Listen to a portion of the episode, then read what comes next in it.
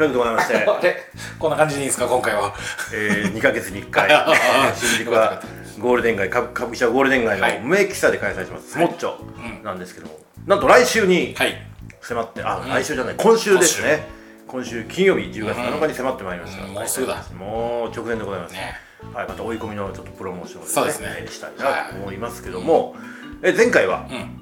前々回に引き続いて、えー女子軍団が、はいはい。えー非常に盛り上げてくれましたね、うんうんえーただちょっと心残りがございまして、はい。呼びかけた女子たちが誰も来てくれなかったんでちょっと悲しいなと。あななんか風の噂にはい。聞きましたけど、はい。琴野先生は、はなんか体調不良と。あそうだ認識はしてくれてたってこと？わかんないですけど。そうそそれはそれがどうなのかわかんないですけど。えーじゃあ風の噂体調がね整い次第、ん。あの来ていただければはい。非常に嬉しく思いまそうですすね。ねあのまああと何人もいますのでそうそう。はいはいもちろんニューカマーもね。ニューカマンカモンカモンどうなんですかそのリスナー層は？リスナー層はねあの相変わらず99%相変わらず90、えー、データで97%が多い。しかもあの35歳から55そう歳はで。すね。さらに45から55が超怖い。あ そうです。まあまあいいまあしょうがいないよね、しょうがないしょうがない。これねともに脂が乗ってるもう感じの。ギラギラしてますギラギラしてますでこの世代のおっさんたちなんで、はい。当然女子には甘いですから。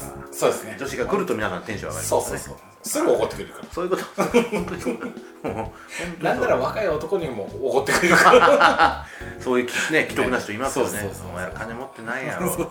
わしがおごったるわ。で上でガーッて寝てくる。ありがたい。この間後藤さんねあのひどかったのよ。マジで。もうね一応後藤さん聞いてますか？あの後藤さんの飲み代1万円ちゃんと俺チャージしてますからね。まあより多く払ってた違うあのね。あの人いつも飲み代 PayPay で払うの、はいはい。大体上あの多めに払うの、うん。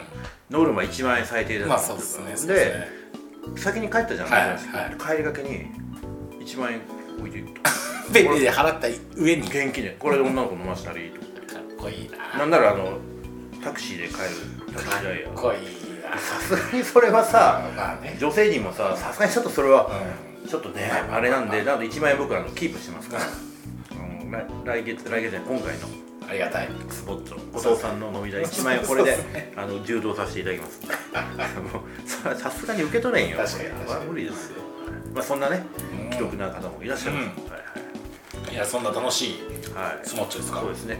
でとにかくねあのいろんな人に来ていただきたい、はいはい。あのバリエーションに富んだ方に来ていただきたい、そうすることによっていろんな化学反応がそうですね。起こって予期せぬ、う えっと場に一元様老若歓男女。何女大はい。特にうん。にょにょにょにゃくにょにょにゃくにょこれ大好き。そうね。俺は言ってないけどね。あにゃくにゃくにょにゃくはにょははい。い大関係でございます。そうですね。はい。大関係でございますどうですかね？はい。人のまあ通りも戻ってくるんですかね？だいぶねやっぱりあの増えてるしあ外国人もうん。あの東京外人は割ともう出るようになってきてる。んであまあこの間もねあのジャマイカのね。えー家族はい。来てくれて。いらっしゃってましたね。よかったねあれ。そういうのもあるのでパラパラね外人もね、ちょっと出出やすいかなはいはいはいという感じがしますので、それはそういうのを目的面にしても白い面らってもい。面白いですね、はい。まあ、そういうのもありだなとはい思いますしね、何よりもちょっと我々にちょっとうん。あの会いに来てほしいそうですねというふうに思いますんでね、はい。で今回はあれですよ専務が、うん。はいえー、あ。言っちゃっていいのかな？はいタイのワーケーション帰りなんで。ああもうまた一番ホットな情報。ホットな情報現地情報。なんか2週間ぐらい行くとか。2週間で済むわけないじゃない ワーケーションってそんな長く行けるもんなんですね。できる男はできる俺なんかさ3日4日本当に。しかも俺なんかもほらサラリーマンじゃなくワーケーションじゃねえよとかあああんたは単なるノマドワーカーだよと確かに確かに。その通りでございますみたいな。あアシさんはなんか変な病気になってこないといいですけど。コロナ以外のねそういうのね。そうやな。まあなんかパタヤもはい。長い間行くということでございまして。はい、よろしくお願いします。はい、ということでございまして、はい、えー人生を変えた旅今回はニコラス兄さん編でございますよろしくお願いしますどうもニコラス圭一です。はいで今日は専務もアッシュです。はい、よろしくお願いします。ちょっと兄さんの人生を変えた旅、今日話してもらいたいんですけど、どの辺の話が出て出てきそうですか？はい、えっとですね、僕の自分のラジオでもちょっと話したはいことがあるんですけど、はいえっと大学3年の時にはい。一人でヨーロッパを45日ぐらいかぐるっとこう西ヨーロッパを回りました。はい。その話をしたいと思いはい。ます、ありがとうございます。それではよろしくお願いします。それではスタジオスモーキー始まります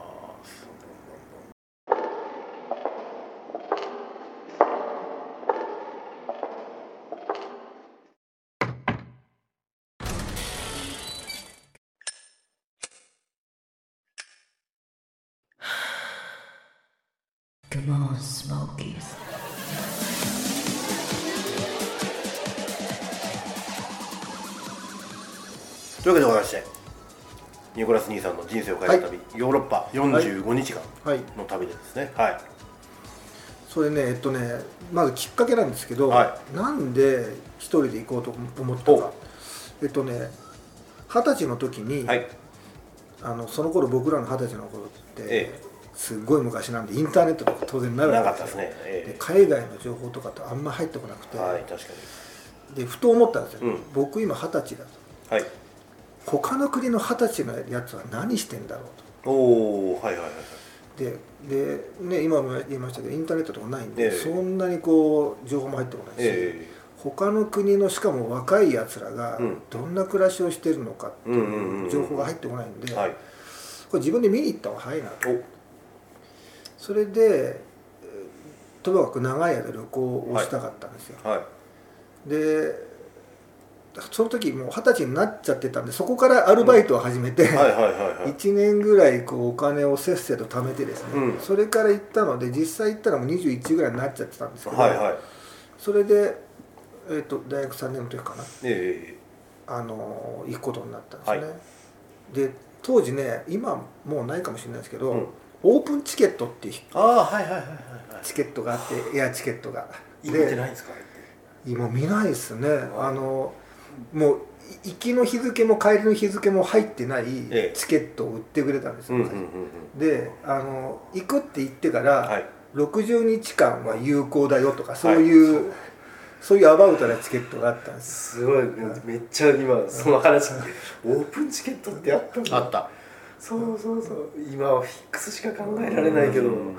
ああそうそう。そのオープンチケットをもう HIS、うんあのね買いに行ってでもう一番安いチケットなんだってオープンチケット。はい。でバングラディッシュとか。で でねそれがでエアラインは大韓航空だったんですはいはいはい。でなんで大韓にしたかっていうと、うん。僕がその行くって決めた前の年ぐらいかな。大韓航空がソ連の戦闘機にうん。撃墜されたっていう事件があありましたね。民間機の旅客機が、あの軍の,、うん。あの飛行機戦闘機に撃墜されちゃったんですよ。ありましたね。そんなのとうん。あのねちょっと空路間違えて領空侵犯しちゃったのかな、それでででも明らかに民間のジャンボジェットじゃないですか。それ撃墜したから大問題になったんですけどでもまあ戦争とかにはならず、うんまあ、ごたごたしましたけど、うん。まあ、そういう事件があったんですよ。乗ってる人全員もう民民間人全員墜落で全員死亡、200人ぐらい乗うん。る、全員死亡っていう事件があってでそれがあってしばらく大韓航空機はチケット安かった。はいはいはいはい。でそれに加えて長く行こうと思ったらオープンチケットがさらに安かったんで、大韓のオープンチケットを買って60日か70日か有効だったんですよ、でさすがにけどろ2ヶ月もね行くほどのお金もなかったんでじゃあ2ヶ月は長いけど1ヶ月半ぐらいはじゃあ45日ぐらい行こうかなと思って、いうん。あのそのチケットを買って1人それ握ってロンドンに行ったはいはいはい。でロンドンに行ってでそこで日本でそれまた買ってたのがはい。外国人だけが買える、えっと、ヨーロッパをあのこのチケットがあったらヨーロッパ中の電車を乗れるっていうユーレールパスっていうのがあってそのユーロレールパスっていうのを日本で買ってたんですよ。でそれを持ってでこれさえあればヨーロッパ中ぐるぐうん。るとりあえず電車だけは乗れると。あとは日々ねもう宿とか決めないで行っちゃったから日々行った国々で宿をユースホステルを探して行けばなんとかなるだろうってその珍道中がまずヨーロうん。ロンドンから始まったんですよ。でロンドンでいきなりもうよロンドンで着いてもう疲れてしまってだらだらともう何の予定もなく1週間ぐらいだらだらだらだらおロ ロンドンにいたんですよ。ちょっとは観光しましたよ。例えばウィンブルドン行ってセンターコート見たりとかはしたけど今は大概ダラダラしたんですよ、うん。でこのままいたらずっと1ヶ月半ロンドンにいそうだなと思ったから、うん。もう もうダメだと思ってで強制的にこう荷物をまとめて自分でこうこれ出国、はい出国せねばと思って、出国してそこで URL パスをこう発動したんです。よこれこれを握ってどっかに行けるだろうはで書店に行ったらトーマス・クックっていう日本のこう JR 時刻表みたいいなこううん本が売っててヨーロッパ上の時刻表載ってるんですよ、はい。それを買ってそれを片手にビクトリアステーションに行って、うん。あの時刻表見たらフランスまで行ける電車があってはてイギリスからフランスに電車に行ける、うん。でその頃まだあのうん。海底トンネルとかないんですよ。おおどうすんだろうと。でもその U レールパスで行けることになってるんですよ。うんうんともかく行こうって言ってで電車乗ったら、あのねえーっとどこかな。どっかこうリバプールとかあっちの方はい。で、海まで連れて海の方の駅まで連れて行かれるんですよ、うん。そこで降りろって言われて。でテクテク歩いてったら、うん。フェリーが待ってるそれをそれ船もその U レールパスで乗れるんでええ。それに乗り換える。はであなるほどうまい仕組みだなと思って。ただその船がドーバー海峡がものすごいその日荒れちゃって、いはいはいで大揺れになって時間も全然あの普段だったらすぐ行けるところがうん。全然何時間経っても着かないしみんな船の中でゲロゲロ吐き出しちゃうし。でよ夜夜中にフランスに着いて、はでそっからカレーっていうと町に入ったんですけはい。どそこからまたパリまでこういっちらおっちらずっと電車で行くんですよ、そしたらパリに着いたのがもう夜 夜夜中の12時ぐらい、い。うんでその時にもう当然フランスで泊まるとことかも決めてない。んで、はいはいはどうしようと思った。ら電車の中にこうなんかアメリカ人の、ね、バックパッカーがいてやつらはなんかすごい分厚いうん。ガイド本持っているんですよ、おロンリープラネットそうそう。そういうの持ってて、うん。でそれ貸せって言って貸してもらって、うん。で調べたら何個か安宿が駅の周りに、うんうん。パリのねノード駅だったかなその周りに何個かある。うん。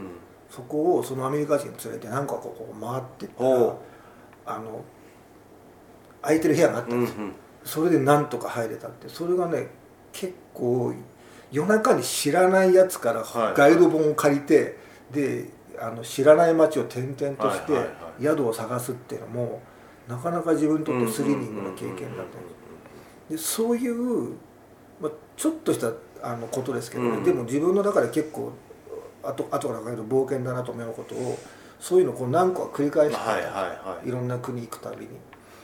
それがねなんかこう国が変わるたびにちょっとずつ自信につながってったんですよね。それはねいい思い出ですね。あと人の優しさにも触れたのが、はい。そのドイツに行った時に道迷っちゃって、うんであの道にねこうぼーっと座ってたおじいさんがうんはい。お前はチナかヤーパンかってで中国人か日本人かうん。ヤーパンだ日本人だって言ったらそうかそうかってものすごい親切に道を教えてくれてで本当にもうあの嘘みたいなはい。本当の話ですけど、はい。次はどイタリア抜きでやろうなって、はいはいはい。まあそれよく言 う。お決まりのジョークをね、うん。もう年配の同時にが言いますそれ。うん言うわけですよ、うん。なんて楽しい国うん。であのビアホールに行くと、うん。あのどこ行っても日本人かって聞かれて、はいはいはい。で日本人だって言うと必ず送ってくれるんですよ、であそこってあのなんだい1リットルぐらいのでっかいジョッキでこう飲むのが当たり前なんですよ、はいはいはいもうね何リットルおごってもらったか あのねこのなんか頭黒い東洋人がいるとちょっと毛嫌いされる国とかね、うん。ぶっちゃけフランスとか結構あんまり居心地よくなかったんですけど、はいはいはい。でもドイツとかはそう歓迎してくれるしあのいろんなねあの国の事情っていうかね、日本対日本とその国の関わり合いみたいなのも、なんとなく感じましたね。でそうやってぐるっとヨーロッパ回したんですけど、イギリスフランスベルギーオランダうん。うんでドイツまで来たんですよ、はい。ドイツまで来た時にその時まだ東ドイツがあったんですよ。おはいはいはいはい。まだベルリンの壁あったんですね。僕が行ったはい。3か月前にベルリンの壁が崩壊したんですよ。おおおおまさにそんな時代。はい89年のはい。11月に崩壊して僕はい。は明けて90年2月に入ってるんですよ。おー。はいはいでもバリバリベルリンの壁があうるんですよーんでもうその辺の石拾ってベルリンの壁をガンガン叩いてこう砕いたりとかできたんですはい。ででさらに東ドイツがまだ国として一応成立してるから中入ろうと思ったら、うん。ビザを取らないと入れてくれないんですよ。でビザを取ってでビザ降りるまで東ドイツに東あ西ベルリンに滞在してビザが降りたら東ドイツにやっと入れるはいやっと入ったら衝撃でうん。地下鉄とかね一応あって道路もけ広くてはい。綺麗だし、はただ地下鉄がどこまで行っても日本円で2円ぐらいなんですで道路もすごく車線広くて綺麗なんだけど、はい。走ってる車は全部同じ形の車で旧ソ連のはいはいトラバントっていうので、はいはいはい嘘みたいにボロい車が、はい。ポンポンポンポンポンポンっていう音がするような車、はい。これが社会主義かと。思ったのを覚えてます、うん。どうですかその価値観という意味ではやっぱりその旧社会主義国に行くっていうのでも全然変わってくると思うし、うん。まあヨーロッパね一人でこう周遊するだけでも結構変わってくるのかもしれないんですけど、なんかこう自分の中で何か変わった感じあります？価値観だったり物の見方だったり。あそうそう。そうやって、あのその後も旅が続くじゃないですか、うん。旅が続いてまだいろいろこうトラブルがあったりするわけですよ、でえ最後ね価値観変わったっていうか自分のマインドが変わった思い出が、えうん。ぐるーっとそうやって回っててドイツ行ってイタリア行って、ええ。最後スペインに入ったんですけど、はい。スペインに入った時に、え僕最後フランスのシャルル・ド・ゴールから飛行機にえはいはいはい乗らないといけないチケットだったんです。でただそのさっき言ったオープンチケットっていうのは、はい。最後何月何日に乗るよっていう離婚ファームを知らないしないとあのチケット持ってるけど不履行になっちゃうんですよ。ね。でもう日にちがないから、うん。僕はフスペインからはい。フランスに国際電話をして、はい。で離婚ファームして英語で、はい。はい。あのこ何月何日に乗るよっていうのをやらないといけないんですであの国際電話なんかかけ日本もかけたことないのに、しかもスペインの公衆電話からうん。フランスにかけないといけないんですよ、はい。でしかも超片言の英語ですよ、これがねどどんだけもう心臓がバクバクしたか。で英語通じなかったら離婚離婚ファーム成立しないから、はい。飛行機も乗れないわけじゃないですか。もうすごいドキドキして、でやっとの思いで通じてで離婚ファーメーションこれで成立したら OK、はい。は乗れるよって言われた時にすっごい安堵したのがあでそういうねだから今皆さんが聞くと大したことないことの連続なんですけどでもそうやって一個一個、自分に課されたミッションをクリアしていったことによって、なんとかなるなっていうマインドが醸成されましたね。度胸がついてきたっていうか度ね胸がついてきたんではただねあのこの話のテーマが人生を変えいた旅なんですけど、うんうん。じゃあ僕はそう45日間ヨーロッパを一人で回って日本に帰ってきた瞬間に、うん。ああ俺でこれで人生変わったってうんうんうんうんうん。は思わなかったんです、うんうんうんうんうんすぐにはそんなの全然思わなくて、はいはい。なんかよくあのねよ旅行行って帰ってきて人生変わったとか、うん。この本読んだら、うん。この映画見たら人生変わりましたみたいなことを言う方もいるけど、全然僕はそのタイプじゃなくて、はいはいはいあんなに苦労して1ヶ月半もヨーロッパ一人でいろんなトラブルもありながらはい。はい帰ってきたのに俺何にも変わんないなと思ってたんですよ。うん。ただそこからそれ大学3年だったらそこから1年ぐらいしては卒業して就職をしうん。て働いてる時に当然社会人になって右も左も分かんないけどいろいろトラブルあるじゃないですか、はい。仕事上、いはい。その時にそそのくらいからじわじわとその昔旅行した バックパッカーの時の記憶がじわじわとうん。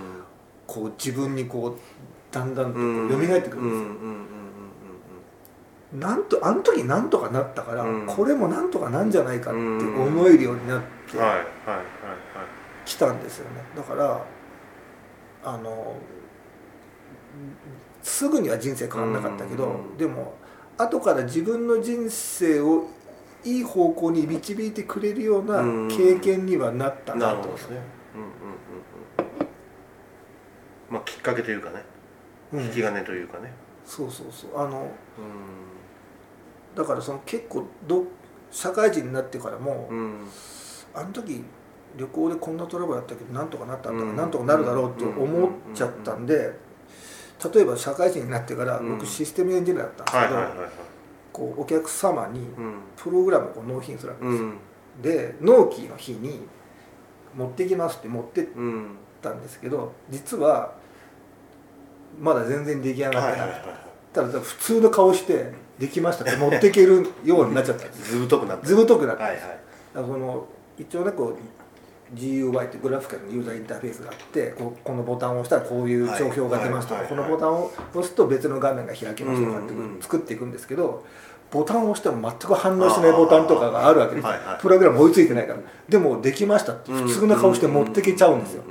で持ってってお客さんが気づくまでの間にブワーって作るんで収める。はいあすいませんちょっと差し替えてとそんなことを平気でできるようなずぶとい神経にはなりましたね。うんうんうんうんうん。それはねあのなんかトラブルがあってもそれでもうダメだと思っちゃうんじゃなくて、なんかなんか行動すればなんとかなるだろう、うん。できる手段があるんじゃないかっていね。そううあの英語話せないけどでも俺うん。スペインからフランスに電話したよなとかっていうのがうんそんなちっぽけなことが社会人になってお客さんに対してできないものを納品するぐらいの大きな度胸にはい。度胸ってずる賢さかもしれないですけどにつながったりはしました、うんうんうんうん。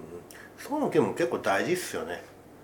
うん。うん。どうしてもほら日本人は真面目ですから。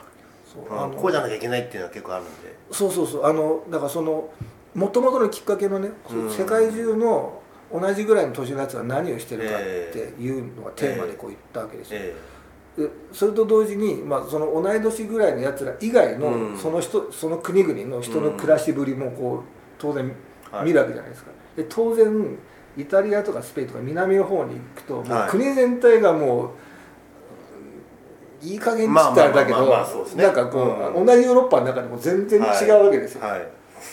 でそういうででもそれでも国は成り立ってるし、みんな陽気だし、で時刻表はあるけど電車なんか時刻表通りに一歩も来ないしね,、まあそれでもみんな普通なんですよ。はい。そういうのも見ちゃったりとかすると、あの日本しかもし知らなかったらうんなんかそのまま就職しててトラブルがあったらもうこれは俺の責任だ会社辞めて償うしかないとか思ってたかもしれないですけど他の国だったら別に全然変わんいや本当それはありますよね。ないよな俺見てきたしとかってうんありますよね。思っちゃったりもしましたね。うん。逆に外国人特にヨーロッパの人が日本に来てまあたまに僕もアテンドしなきゃいけないんでいつも驚かれるのは新幹線の時刻の正確さね、あれ、まあ、今はあれかもしれないけどあのコロナ前ってそれこそ数分単位でうんうんしかもぴっちり来るじゃないですか、これは何なんだって話ね。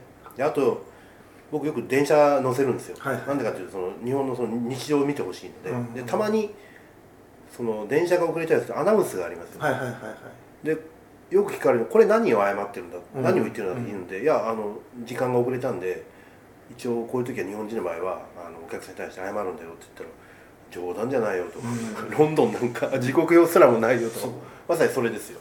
そうでしょ、はい。それもねそれも思ったんですよ、うん。あの僕のあのヨーロッパのイメージって、ええ。みんなこうきっちりスーツを着うん。てサラリーマンはあの朝時間通りに会社に、ええまあ、日本と同じようなえ。感じ、っていうか日本はずっとそういうあの西欧諸国うん。追いつけ追い越せで来ていたはずだから、ヨーロッパの人ってさぞかしきっちり仕事をしてるんだろうと思ったんですよ、うんでもドイツに行ったらみんな昼休みにスーツ着ながらビール飲んでるんですよ。で飲み終わったらじゃあって昼休み開けて会社に戻るわけですよ。それが日常なんはい。ではい。まででねもう一個驚いたのがあのヨーロッパ中で腕時計をしてるのはドイツ人だけでした。あの有名有名ブランドがあるスイスですら、はいはいはい。時計してる人って稀なんですよ。でドイツ人はやっぱねそれなりにこうなんかね気質がうん。堅気な気日本人と似たような気質なんで、え腕の時はまあしてましたけどイギリスでもフランスでも、うん。もう南の方の国なんかもうましてやですけど誰の腕時計なんかしてないんですよ。スイス人がしてないっていうのはまだ皮肉ですね それはあのやっぱりね 電車バスまあ、あのきっちりは来ない、まあ、数分のズレではまあ来ますけど でもまあそんなきちきちあの左腕につけてこう、うんうん暇さえあれば腕時計見るみたいなことをしても無駄なんですよね。僕もそのタイプなんですよ。ねでも本当に。基本待ち合わせどうやっても遅れちゃうんですよ。でそうそう。で待ち合わせもそう。人と人との待ち合わせもきっちりはみんな来ないじゃないですか、うん。もう日本人ぐらいですよ。あのね分単位でこう、う電車もそうだけど人と人が会う時もきっちりその時間に来るじゃないですか、でそんなもうだからきちょっと遅れてくるぐらいが礼儀だみたいな国もあるぐらいなんで、うん。そんなにね時計時間ってことに対してこうセンシティブじゃなかったりするのであそうかみんな時計作ってる国ですら時計はししないで暮らしているのねとかいや本当それありますよね。いろいろ思ってうん。見た挙句あの社会人になれたんで、少しね気が楽っていうかうん。おおらかになって気持ちがこうほぐれてから社会人になれた気がしましたね。それ結構ねあの仕事上のその納期管理とかにもね結構影響がある。でかといってそれ舐めてかかると全然信用されないとかあまあ、まあ、そうそうバランスの問題。あのもちろん日本で働く以上日本の商習慣にはのっとってね、うん。働かないといけないしうん。納期は絶対だし、たださっき言ったみたいにちょっとぐらいこれ黙ってれば分かんないだろう。後で、うん。もちろんちゃんとしたもの後から納めるけど、はい。とりあえず納めとこうとかっていうずる賢さもちょっとは覚え覚えれたますさにまさに。結構大事ですよねこのポイントは。そうそう。うん。だからその、帰国してすぐにあ人生変わったとは思わなかったけど、うん。後からじわじわあなんか他の国はこうだったよなとかぼ僕あの時もそこそこトラブルあったけどなんとかなったなとかっていうのが、うん。後からじわじわ聞いてきた旅でした、うんうん。融通が利かないっていうのはあるんですよね日本のねやり方ってね。こうじゃなきゃいけないみたいなのがあるので、けどまあでもそれって結構日本だけだったりはしますよね、でねみんなね他の国の人は人生楽しんでる感じがして。それはあるな。それはあるな。であのうん。ヨーロッパどこでも特に南の方に行けば行くほどですけど夜仕事が終わったらみんなうん。家に帰んないでブワーって街に繰り出すんですよ。はい。で夜外でご飯を食べて家に帰るみたいなのが、うん。まあ、結構あの日常化していて、はで、ね、レストランとかこう道うん。道の方までこうテーブル出してうん賑やかに食べてるじゃないですか。確かに。でああいうのも見ると仕事だけが人生じゃなくてもうあの食事してる時も全部入れてその人の人生なんだから、ね。全部の瞬間を楽しんでる気がしたんですよ。でこれはあのその時に限られた人人生、うん。時間は楽しまなきゃ損だなっていうのもその時うっすら思った。んですよはいはい。それでそので最近急に翻って最近なんですけど、うん。僕少し前に大きな病気をして、はいはいはいであ「あなたはがんです」と。で、うん。あの足にがんがありますと。足今切ればうん。がんから解放されますうん。っていう話を医者と医者からされた時うん。にちょっと悩んだんですけど僕足切らなかったんですよ、はいはい。でそのその代わり寿命は当然縮まるわけですよ、うん。5年生存率とかぐっと下がるし、えでもねそれもねあの他の国の人は楽しんでたなとかって思うのがうん。なんとなく頭にこうフラッシュバックして、いや僕と同じ病気でねあの腕とか足とか切断されるのを選ぶ方は別に否定するわけじゃないんです、うん。で僕が選ばなかったのは僕の場合足だったので足片足になっちゃって松葉杖とかうん。車椅子になった場合、い命はまあ10年20年こう、はい今から生きれるかもしれない、うん。でもでも僕が好きな趣味うん。旅行だったりとか、はい。自転車乗ったりとかそれはできなくなる、うん。それは人生楽しんだことになるのかな、うん。長く生きたかもしれないけど楽しんで生きたかって聞かれたら多分死ぬ前に悩みながらゲッて死ぬと思うんですよ、はいはいはい。だったらちょっとあの長い旅だとこうねあの残った人生を長い旅だとこう例えると、に旅行の日程が少し短くなるけど、はい。でも全力で楽しかったっていう方が自分には向いてるなと思ったんですよ。人生の濃度ってやつですね。そうそう、うん。それもあの、まあ、その若い時一人旅したりとかその後も、はね、最近タイに行ったりとかしますけど、うん。あのともかく楽しんで、はい。あの濃度の濃い人生を送りたいっていうのは、旅から学んだことです、はいはいはいはいそれは大きいっすねそこはね。これはね、うんあのまあ、旅行好きの人だったらもしかしたらちょっとは共感してくれるのかもしれないですね。まあいろんな価値観に触れて自分の価値観をそれに応じて広げていくって結構大事、そうそうするといろんな選択肢がねまた生まれてきますよね。そうなんですよ。その、ね最近もねあの北海道にこう、うん。旅行したりとかしたんですけど、あの朝寝坊してうん。飛行機をね 逃してしまったんですけどそれもそっからもうね、はいはいまああの僕ら僕らの旅仲間のあの、はい。とある師匠がです賭博部長がね。賭博部長がね。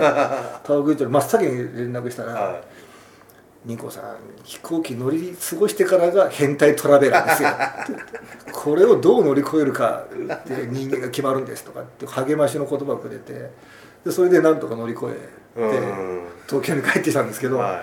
ああいうのもねあの旅仲間がいるから、うん。そういうあのトラブルにぶち当たってでそれを乗り越えてでこう達成感を得るっていう。まあ、でもあの人はちょっと特殊ですけどね。北海道から陸路って手段ないんですか？となんとかなな新幹な線なんとか函館まで行けばあの北海道新幹線があるのかな。うんそうであの青森通って仙台通ってって来れるんですかね。気が遠くなるぐらい長い時間がかかるん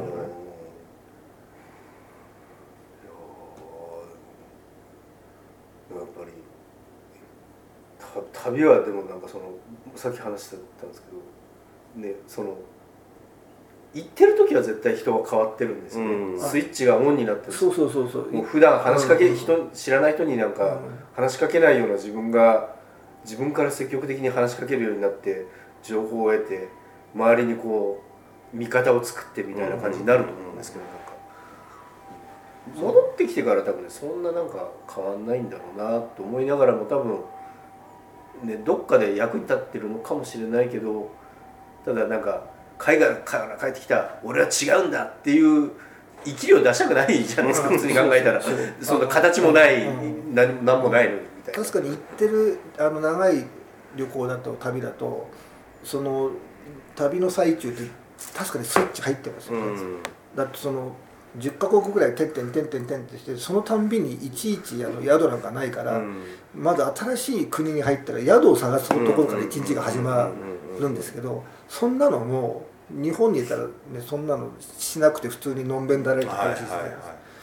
それをこう苦労して苦労して宿宿を探して場所も分かんない値段も分かんない。それ交渉して旅行あの泊めてもらうっていうのを、はい。それを国が変わるた変わるたんびに街が変わるたんびにこうやったりするのも、うんその時はスイッチが入ってるからできるんですよね。うんうんうんうん。考えられないですか？ぼ僕もニコさんよりまだ10年ぐらいちょっと後なんですけど、うん。うんスマホもないわけですよ、そうね。だから移動して落とされた場所がは分かんないわけですよ、うん。どっかの国その今狙った国のどこだ何市だっていうのが分かり分かりますよ、はいはいはいただう北向いていいけばいいのうん。左あのうん南向いてっていいかも分かんないしどこに落とされてるかも分かんないですよ、だからまず人に聞かないといけないんですよ。そうだよね。市内はどう行ったらいいんですかみたいな,、うんなん。かそうなんですよ。でそれがましてやヨーロッパであの英語も通じないうん。ところだったりとかすると意外とドイツもあの端っこの方に行くと英語全然通じないし、オーストリアも通じなかったな、でうん。オーストリアもなんか大嵐になっちゃって電車が遅れて夜中にそこも着いて でユースホステル探さないといけないけうん。ど土砂降りだし夜中だしどうしようかと思ってやっと歩いてるおばさん捕まえて、うん。あのユンゲンヘルベルゲってユースホステルを探してるんだけどって言ったらそのおばさんがあの「私は英語あんまり分かんないから、うん。ちょっと英語分かるやつを探してくる」って言って、ええ。なんかこう荷物を配達してるようなおこおう。バンに乗ってるおっちゃん捕まえてきおてでこの人英語分かるからこの人に話してもらって。で話したら、うん。そのおっちゃんが「じゃあ俺がこの車でお前をそのユースホステルまで配達してやほうほうほうほうる」で荷物と一緒にもう、まあ、助手席に乗りましたけどおこう連れてってもらって、えそういうのもあったりとかしてあの困って諦めたらおしまいで、うん。なんとかなるんだなっていうのは、あのもうそんなのこうたくさんそんなことを経験はいしたんですよ、はそういうことやってるうちになんとかなるなっていうこうオプティミストのこう、楽観的なマインドが醸成されました、いはいはい。はいそれ社会に出てやっぱ大きいですよねそのマインドはね。あそう。だからそれをねだからあの細かいことかもしれないけどトラブルがあった。でも自分乗り乗り越えたっていうのをはいずっとこはいう何回も繰り返してうん。しかも若いうちに繰り返してうん。いるとうん。こう多分社会人になった時にうん。トラブルがあっても潰れてしまわないんですよ。うん。潰れちゃう人ってちょっと鬱になっちゃったりすると思うんですよ。まあ打たれ弱いっていうかね。そうそう。であのさっきの僕のエピソードみたいに、うん自分だけで乗り越えたんじゃなくて誰かに助けてもらったっていうのも、実はいい経験で社会人になった時なんか困ったら誰かが、誰かにこう甘えてもいいんだっていうのを、うん。それそれもふと思い出すんですよ。であの時あの国であの人に助けてもらって、はい。あの国では誰かにおごってもらったとかっていうのを、それもふとこうあの時の自分を自分にこう下ろしたりとかするんですよ、はいはいはい。そうして社会人になった時にうん納期間に合わないとかすごいトラブルが見舞われちゃったとかっていう時も誰かと一緒にやったらこれはなんとかなるんじゃないかとかっていうふうに少しねこう視野が視野がひ広がった気がしますよね。どうしてもね我々あの何でも100点満点求めちゃうとこあるじゃないですか、だけど100点満点じゃなきゃダメなのかっていうのは結構あって何かトラブルが起こった時にこれを100%リカバリーしなきゃそれがダメなのかってそうでもないですよね、70点でも本来いいはずなんですよ。60点でも、でつまり0100じゃなくて何かあった時に少しでもリカバリーできる方法をちゃんと見つけていけるかどうかが結構大事なことだと思っててでそのためにやっぱりそういう何かあった時にね誰かの助けを借りてうまくできる経験って結構大事ですよね。しかも言葉も通じない文化も違う外国でそういう経験するっていうのはまあまあいい経験になりまなります。よ、特に若い時にそれやっとくとね、これそのトラブルを恐れないっていうよりかは、そのまあ、海外とかでもそうなんですけどトラブルをこう乗り越えてっていうか解消する,、経験があると、うん。僕は思ってるのはトラブルを恐れなくなるんじゃなくて、うん。もうトラブルに慣れちゃうとその先にトラブルがあるかもしれないんだけど、うん。それを多分かん思いつくことすらしなくなっちゃうんですよ、うん。逆に言うと退化しちゃうんですよ、うんうんうん。ただトラブルを乗り越えたことがない人は A が起きたらどうするの B が起きたらどうするの、うん C が起きたらどうするの怖がっちゃうんだね。っていうことを思いついて僕にも言ってくるんですけど、うん。だからその時に僕は当然それについて A も B も C も思いついてたよじゃないんですよ、うんあそんなことあるんだ、ん。でもその時に考えればいいんじゃない？っていう感じになって逆に鈍感になってるんですよ。あるねそれは。そう。あるあの経験してない人に限って、うん。そのそんなことまで心配しなくてもいいんじゃないのってそうそれそれこと言うよね。それでやっぱね多い。多い。これめっちゃ多いよね。そのやっぱ石橋を渡いてたたる、うん。わあの渡らない人たちがすごい周りに多いよね。思ってるので、そうそうそう。だから、うん。そのなんていうんですかねトラブルに強くなってるんじゃなくてある意味対価なんですよ僕からしてみると全然気づかなくなってるんですよ、うん。でもそれは確かに言い得ててあのトラブルあんまり経験してない人って自分が生み出したあの、うん。妄想に潰されちゃう人がそう。多いよね。いるでしょ。昔江戸時代に日本に初めてうん。象が大陸から入ってきた時の話知ってます、うん。大陸から象を連れてきたんですよ、はい。でまず九州に入ったんです。そこから陸路で江戸まで連れてきたらしいんですよ、で江戸時代だから当然みんなあのうん。新聞もなければインターネットもないのでうん噂だけが江戸に伝わってくるんですよ。うん象っていうのはとてつもなくでかいらしい。で象っていうのは足がもうなんか人を踏み潰すぐらいでかいらしいとかってすごいでかい牙があるらしいとかって情報だけがどんどんどんどん江戸に伝わってきて。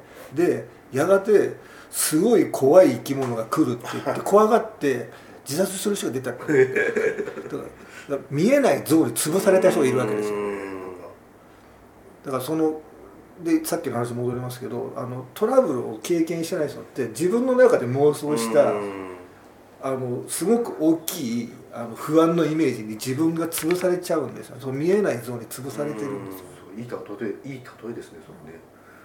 うんやっぱそう思いますよ。うん。だからよくそこまで考えてくれてるんでありがとうって思うけど 別に起きたら起きたでいいんじゃないの？っていうまあ、ある意味考えなんですよリスクマネージメントのねプランニングをさせたらそういう人はピカイチかもしれないけどでもその自分が立てたリスクに自分が潰されちゃうのはナンセンスなんですよね。まあ、鉄則としてまあ心配事の8割は起きないっていうね、あのそう。データとしてあるんでね。だから結局そういう人多いですよね。であれが心配これが心配でその心配ばっかりに時間取られちゃって結局何もアクションを起こせないっていう、それ名言ですよ。その心配事の8割起きるって起きない。これはもうどっかになんかむか昔から言いますよそれは。あそうなんですか、うん本当に。でどうにもならないこと心配する人またいるじゃないですか。うん。例えば我々にコントロールできないことを心配する人。例えば明日の天気のことを心配する人いるんですよ。明明日雨だったらどうしようかって思う人がいて。でもだ誰もどうにもできないです、まあね。槍が降るわけじゃないのでうん。別に、ね雨降ったら傘さし傘さしゃいいじゃんっていう話なんですけど。でもこれはあの結構単純な例えなんですけどこれ結構多いんですよね、でそんなこと心配して何な何が得るものあるのとそう。あの言うとその人そういう人に限って言うのは何か起こったら困るでしょって言う。んですよ申し訳ない。8割起きないからっていう。あの問題と悩みって違ってそうそうそう問題っていうのは絶対解決策があるんですよ。何とかすれば解決するんですよ、うん。悩みっていうのはどうにもならないことで例えばね。